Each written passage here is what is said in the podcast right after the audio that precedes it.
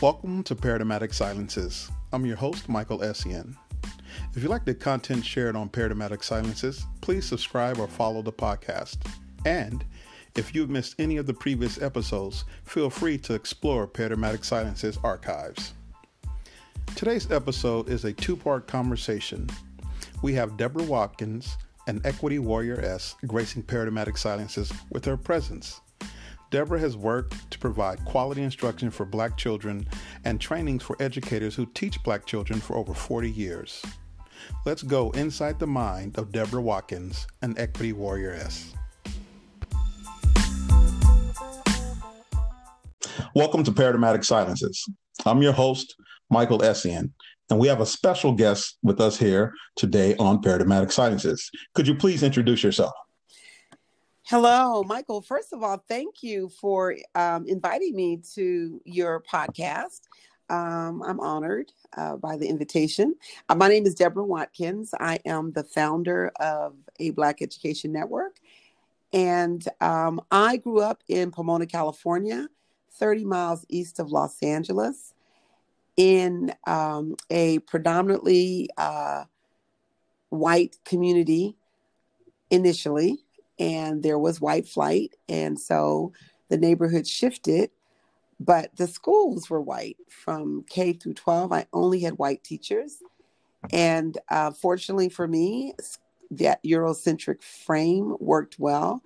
So I excelled in those Eurocentric schools. Um, but the brother behind me did not do well. Um, and he ended up on the school to prison pipeline which is what we call it now. I didn't have the words back then, but I realize now that that's what happened to my brother. There were um, 10 of us uh, in the family, eight. Wow. Yes, eight girls and two boys. Um, my mother was married to my father initially and had seven children, six girls and a son. Uh, and then um, she divorced my fir- my father and a few years later married my stepfather and had three additional children by him. So that's pretty much my background. And so, do you think um, with growing up in Pomona? Well, let me do a side side track question real quick. Uh, my uh, aunt lived in Pomona. Uh, where were you in relation to Ganesha Park? Oh, do you know where Ganesha Park is? My goodness. I just know they had a shark. We used to go Listen, hang out at the shark. I graduated from Ganesha High School. Okay. Oh, okay. So I mean, my you know, Michael, this is just too eerie. This is all too eerie. I don't know if we're recording still, but yeah, we still recording. So don't, don't worry about. It. We good though. This, this is all good okay, stuff. Good so stuff. you know, when you say I'm gonna go off on a sidetrack, I don't know if that's you know, part, you know, that happened on another podcast with me. the lady, she, she kept going off. She's like, okay, Deborah, let me get back. so I'm, I'm, I'm, gonna pull us back, but I, I, just feel so comfortable with you. Right? So uh, we still, we still continue. Like, I'm not gonna cut this out. This is all gonna be part of it. Okay, we good. Yeah, We're no, good. I, um, so my mother, so we lived, I went to Ganesha High School, which was, uh, um, you know, maybe 10 minutes from Ganesha Park. And when I graduated from high school, and uh, well, first of all, I lived in France for a year uh, on a full scholarship and studied there. Um, I was selected as um, one of the top uh, contenders for that scholarship that year. And um, I think I was the first Black student from that high school to ever go with the American Field Service AFS to study and to study abroad. Um, and my mother moved, uh, my mother and my stepfather at the time, they moved to Ganesha Hills, which is right behind the park uh, from the neighborhood where we had lived when I graduated from Ganesha High School. So, yes, I know that neighborhood. I know that park extremely well. okay. And, and you shared some information around um, your brother did not have the same success. Um, were there some of your childhood experiences that shaped um, who you are today or how you think about things? Yeah, you know, um, we'll talk about this later, but um, 19 years ago, when I first started what was then called the California Alliance of African American Educators, um, I went to Stanford for graduate school. So I approached Linda Darling Hammond, who had just arrived on the campus maybe two years earlier. and asked her if she would help me underwrite um, the institute. And when I started the California Alliance, we call it CAAAE for short. One of the main goals was to prepare teachers to train them on how to work successfully with Black students. So, um, people have often asked me um, why I'm so passionate about uh, Black people and Black children in particular. And do I trace it back to my brother's, you know, tragic murder at age 24 in 1978? And I never, I never thought about that before. Um, as I said, you know, I um, earned a second master's degree in counseling and um, had to write a Twilight Journal to say goodbye to someone who I had not, who had left my life abruptly. And that was my cathartic release. And um, now I use my brother's trajectory as a textbook example of what teachers can do to Black children and Black boys in particular. So my brother, my mother had six girls, as I said earlier, and my brother was the seventh child, and coming in as a son, who my father always wanted, was a big deal in our in our in our household. And so my brother was spoiled rotten by his six sisters. So my brother entered kindergarten, he was not bad, he was just spoiled. But the teachers did not see him as spoiled. They saw him as bad. They saw him as oppositional. And so from kindergarten until 10th grade, when a teacher threw a desk at him, I mean, when a teacher called him the N word and he threw a desk at the teacher and was expelled from the school district, my brother was getting in trouble every year from kindergarten to 10th grade. Now, mind you, our mother did not play that. She was a prison warden at the minimum security women's prison in Chino, Chino, um, not far from Pomona. And so we were always on the other side of the law. So my brother's behavior was very, um, you know, very unlike any of her other children. And of course, my mother worked day in and day out. My father was a she was a cook at one point before she became a warden. Um, and my father, stepfather, was a, a, janitor until he became a supervisor of janitors. And so um, they didn't have time to to run over to the school. I, I tell people in my trainings of teachers that my my mother's parent engagement was don't have me come up to that school and hmm. if my mom showed up at school, one of us was in trouble. So that was never a good sign because think about it. We're talking the 60s and you know racism was raging across this nation and um you know it you know people black people did not have the luxury of good jobs the kind that we have now they had these menial jobs they would be the essential workers of of their day, and they couldn't afford to take with kids who were yeah. misbehaving at school. So, um, but yeah, my brother was getting in trouble all the time. And of course, my parents were both, you know, they both had high school educations, but no college. And so they didn't really understand that perhaps trauma was being inflicted on my brother and making him oppositional and feel um, unwelcome in those white schools. So anyway, I just tell my story because I was the opposite. They those white teachers loved me. And that's why, you know, I, I really think that um, I, I've never met a teacher, any teacher of any color, black, white, Asian, Latino, Latina, who woke up in the morning and said, Let me see how many black and brown kids can I mess up today. I've just never met those teachers. I think most teachers go into education with uh, quote unquote pure hearts, right? Wanting to make a difference in the lives of children. But unfortunately, because our educational system ill equips them to deal with diverse children, many of the white ones and some of the black ones, don't leave them out, and Latinos and Asians, um, they're not successful with black kids or brown kids. So I'm going to stop there with my brother's story. Yeah.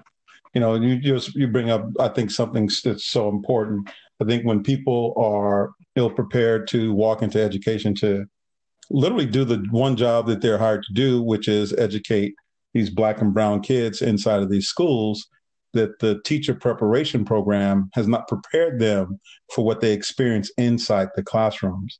And I do find that teachers default to uh, survival, and survival is actually being, um, I guess, reactionary to the things that they're seeing inside of the classrooms. And it's unfortunate because then that leads to what I consider the uh, school to prison pipeline.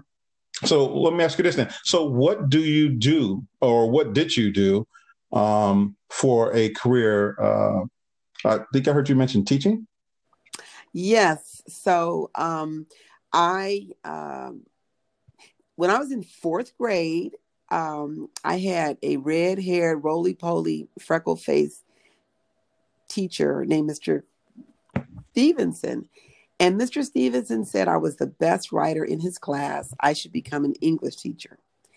And of course, I knew nothing about what that entailed. But I decided, Mr. Stevenson said I was the best writer. I'm going to become an English teacher. So from fourth grade on, I had my sights set on becoming an English teacher.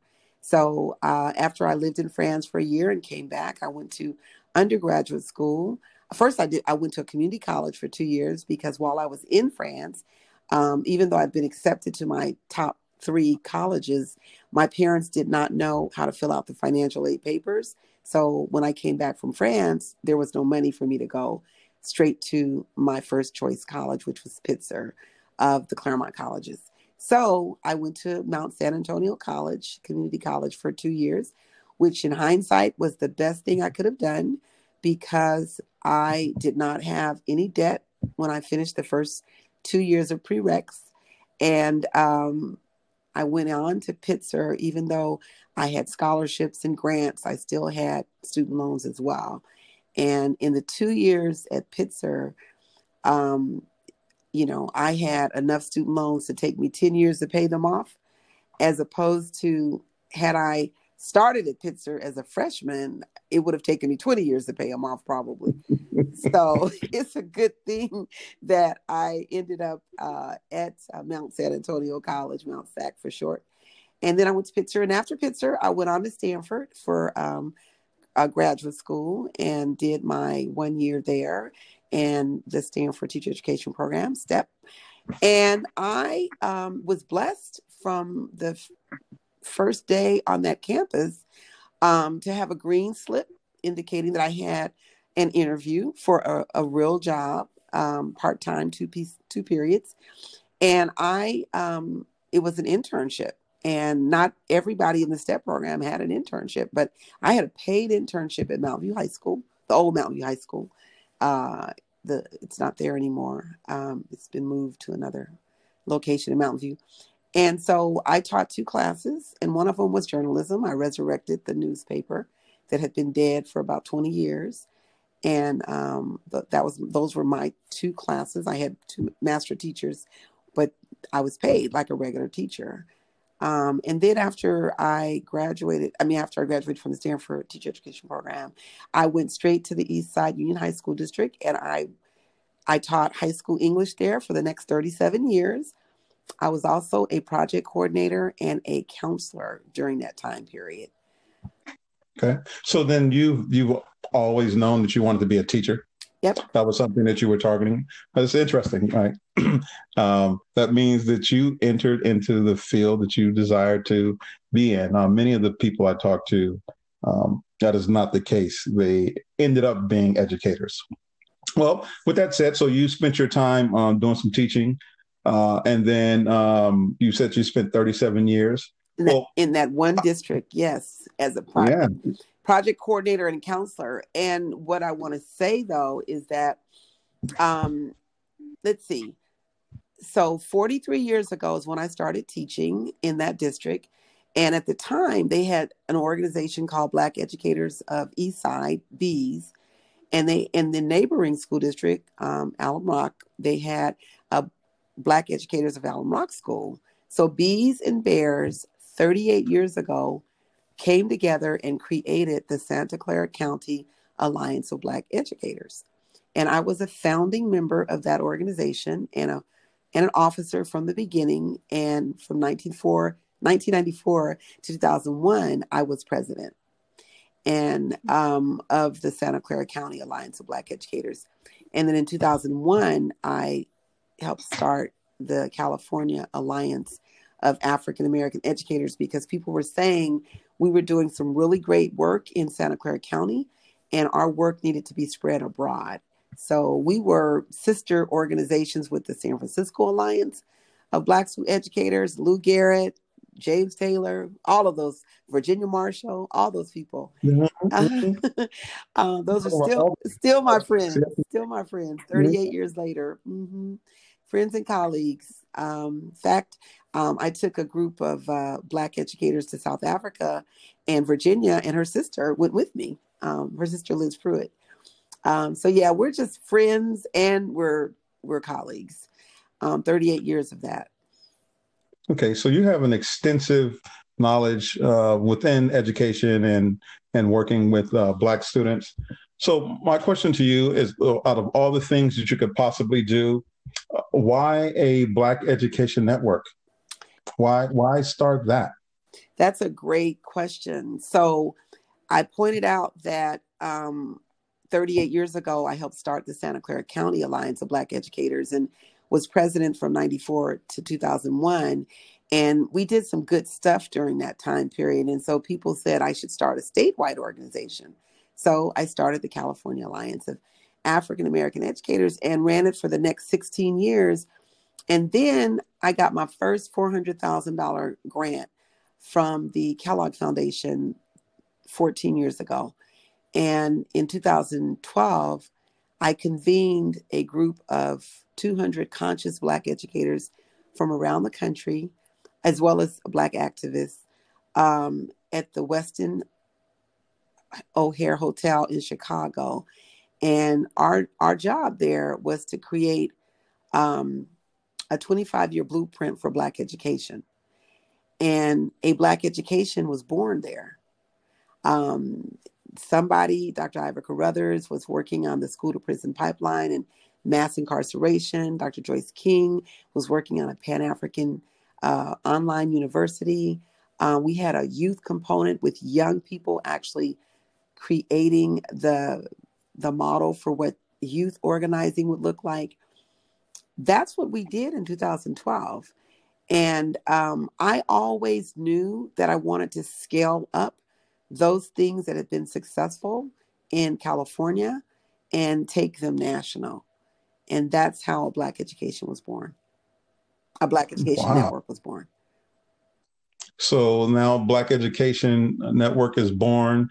Uh, you scaled it up. So, what are the goals of uh, a Black Education Network? Well, what are you trying to achieve? Yeah. So, our, our main goal, well, we have several goals. You know, one goal is to educate people who stand before Black children.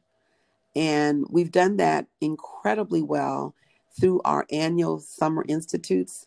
Um, we've had 15 now, including this 15th one that ended up virtual. Um, and what I did, uh, Michael, I decided to bring the best and the brightest Black scholars, Black scholars to California um, so that these school districts would learn from a Gloria Ladson Billings. So I love to read. I love to not read because I have it in my head. I love to tell who we had, right? So the first year, 2002, we had Bob Moses of the Algebra Project. The next year, mm-hmm. the next year we had Beverly Daniel Tatum. Why are all the black kids sitting together in the cafeteria? The third year, we had Gloria Ladson Billings, Dream Keepers, successful teachers of African American children. Uh, the fourth year, we had Pedro Noguera.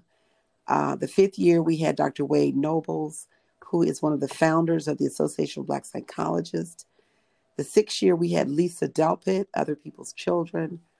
The seventh year, um, I brought in Dr. Dr. Sharroky Hollie, who at the time was one of the founders of the highest performing K through 8 school in Los Angeles Unified School District. It was called the Culture and Language of Academy of Success class. I brought him in so that they could see what the pedagogy looked like when it was applied school wide. And it was amazing. Ama- Dr. Sharroky Hollie's work is amazing. Um, he ran that school for 10 years. And the only reason he shut it down is because he was an adjunct professor at Cal State Northridge. And the university said, you either get on a tenure track because he'd been there so long, or you're going to lose your job. And so he didn't want to get on a tenure track. So he shut down class and he poured himself into his consulting business, which is all about culturally relevant curriculum. Sharroky yeah. Ali. Um, after Sharroky, uh, we had Carol Lee. Carol Lee and her husband, uh, the former Don Lee, whose name is um, uh, Madubu. I'm forgetting his his his name, um, but anyway, uh, he um, he Carol Lee and her husband um, Haki Madhubuti. I got his name, Haki Madhubuti. Used to his name used to be Don Lee. He was a poet. Um, anyway, they have the oldest independent black school in the country. So I brought Carol in to talk about what that, how they did that. The ninth year, I brought Bob Moses back because California was still wringing his hands about how to teach algebra to black kids. And I'm like, Lord have mercy. The man wrote the book. He's a MacArthur Genius Fellow. He wrote the book on that and he and he taught it to the poorest children in the Delta. So let me bring him back. That was ninth year. Tenth year, I brought in Geneva Gay. Geneva Gay expounded on Gloria Ladson Billings' research and created the Bible for culturally relevant pedagogy. And um, after the 10th year, I actually shut down the institutes because people kept telling me that they were not getting traction in the field that they were learning all this amazing stuff at our institute. They were the practices and the research, and they were excited. I mean, our institutes were getting A pluses. Districts were sending 15, 20, 25 people. Um, they loved it, but then they go back and they encounter systemic racism, or what Dr. John Browne calls in his mm-hmm. book, Walking the Equity Talk, the politics of implementation. The politics of implementation all of those barriers that stand in the way, and you're a principal, so you know those barriers. You face them day in and day out that stand in the way of Black and Brown children getting the education that they deserve. So I said, okay, to my board, I'm shutting down the institutes and I'm going to work on statewide policy. I'm going to work on making the environment fertile for the practices that these people have been learning about at our annual institutes. And while I was out working on statewide policy through the Fix School Discipline Coalition um, statewide committee, uh, Linda Darling Hammond and her young doctoral students and postdocs were working on the local control funding formula. Mm. And over the next four years, they introduced LCFF. And don't get me started about LCFF because it's been a colossal disaster. And like your elder Wright said, there's no money in solutions. And that's why they keep us mm-hmm. in poverty, right? Um, these schools are working, Michael, just like they were intended to work. I agree. Definitely agree. And and when you think about you think about all the years we've been talking about the opportunity gap, achievement mm-hmm. gap, etc. Um, and there have been people who have been successful in uh, closing that uh, opportunity gap, achievement gap, or whatever mm-hmm. you want to call it. And those things have not been scaled up, right?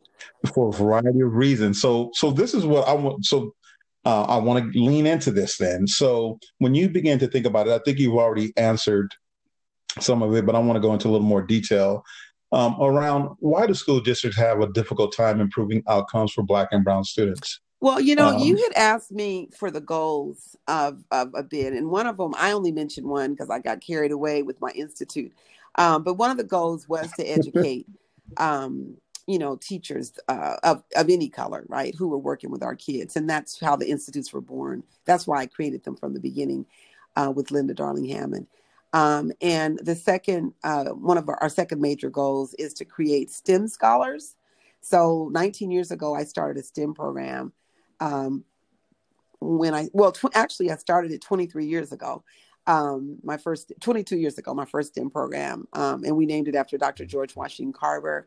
But it was, it, I started it with two other men, and it was through their it was through the Santa Clara County Alliance of Black Educators, where I was president, and their organization.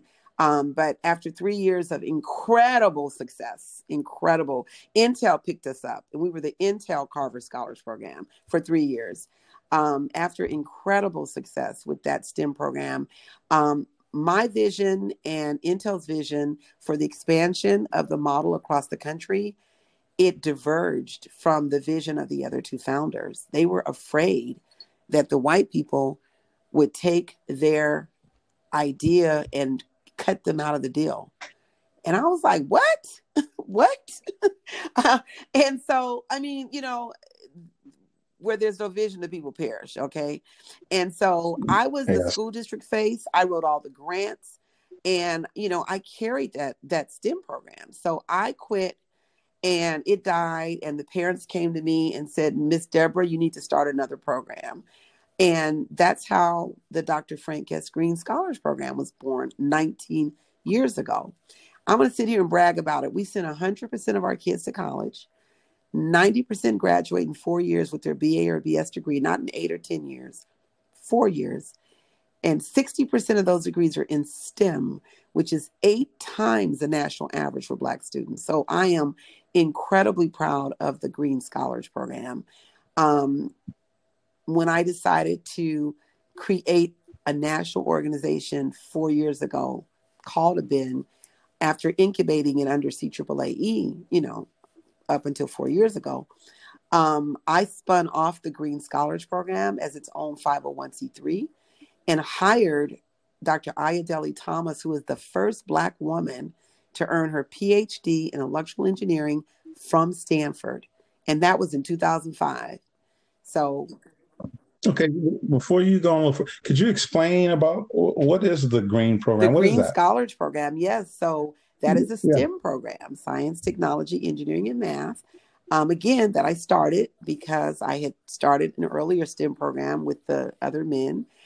And um, basically, our kids, it's just for Black students, unapologetically focused on Black students. And our children meet one Saturday a month for four hours for STEM instruction. We have the only all African American science fair west of the Mississippi, um, maybe further than that. Um, and um, we start with third graders as young as third grade, and we stay with them until they graduate from high school. So it's a long term commitment on the part of us and on the part of the families. Parent engagements are non negotiable, and I have trained the parents on how to run the program. So if the funders decide one day to not give us any more money, the parents can still run the STEM program without funding. It won't have all the bells and whistles, but they can still run a program for their children. And you now have the first person to receive a uh, PhD in, elect- in from Stanford? engineering. A black woman from Stanford is now she's the one I selected to be the ED. So when I decided um, to spin it off as its own 501c3 four years ago, I selected Dr. Thomas. Both of her children were in my program at that time, and I and I watched her. I mean, I I worked with her. I hired her to be the director, and then I worked with her for a, a year and a half, and then I said she's ready. She's ready to take it over, and I do have a permanent seat on that board, and the seat passes to my progeny, so that the founder's vision is always upheld. And that vision is to prepare STEM competent Black children who use their knowledge to uplift the African diaspora. We don't just want the next Mark Zuckerberg. We we train character education is at the foundation of the Green Scholars Program. And we want our children to be conscious, to be caring and, and thoughtful, and that they want to give. We instill Black pride in them. We talk about, you know, um, you know, uh, Black history figures and the people who came before them and why it's their responsibility to continue the legacy of some of these people that they're reporting on.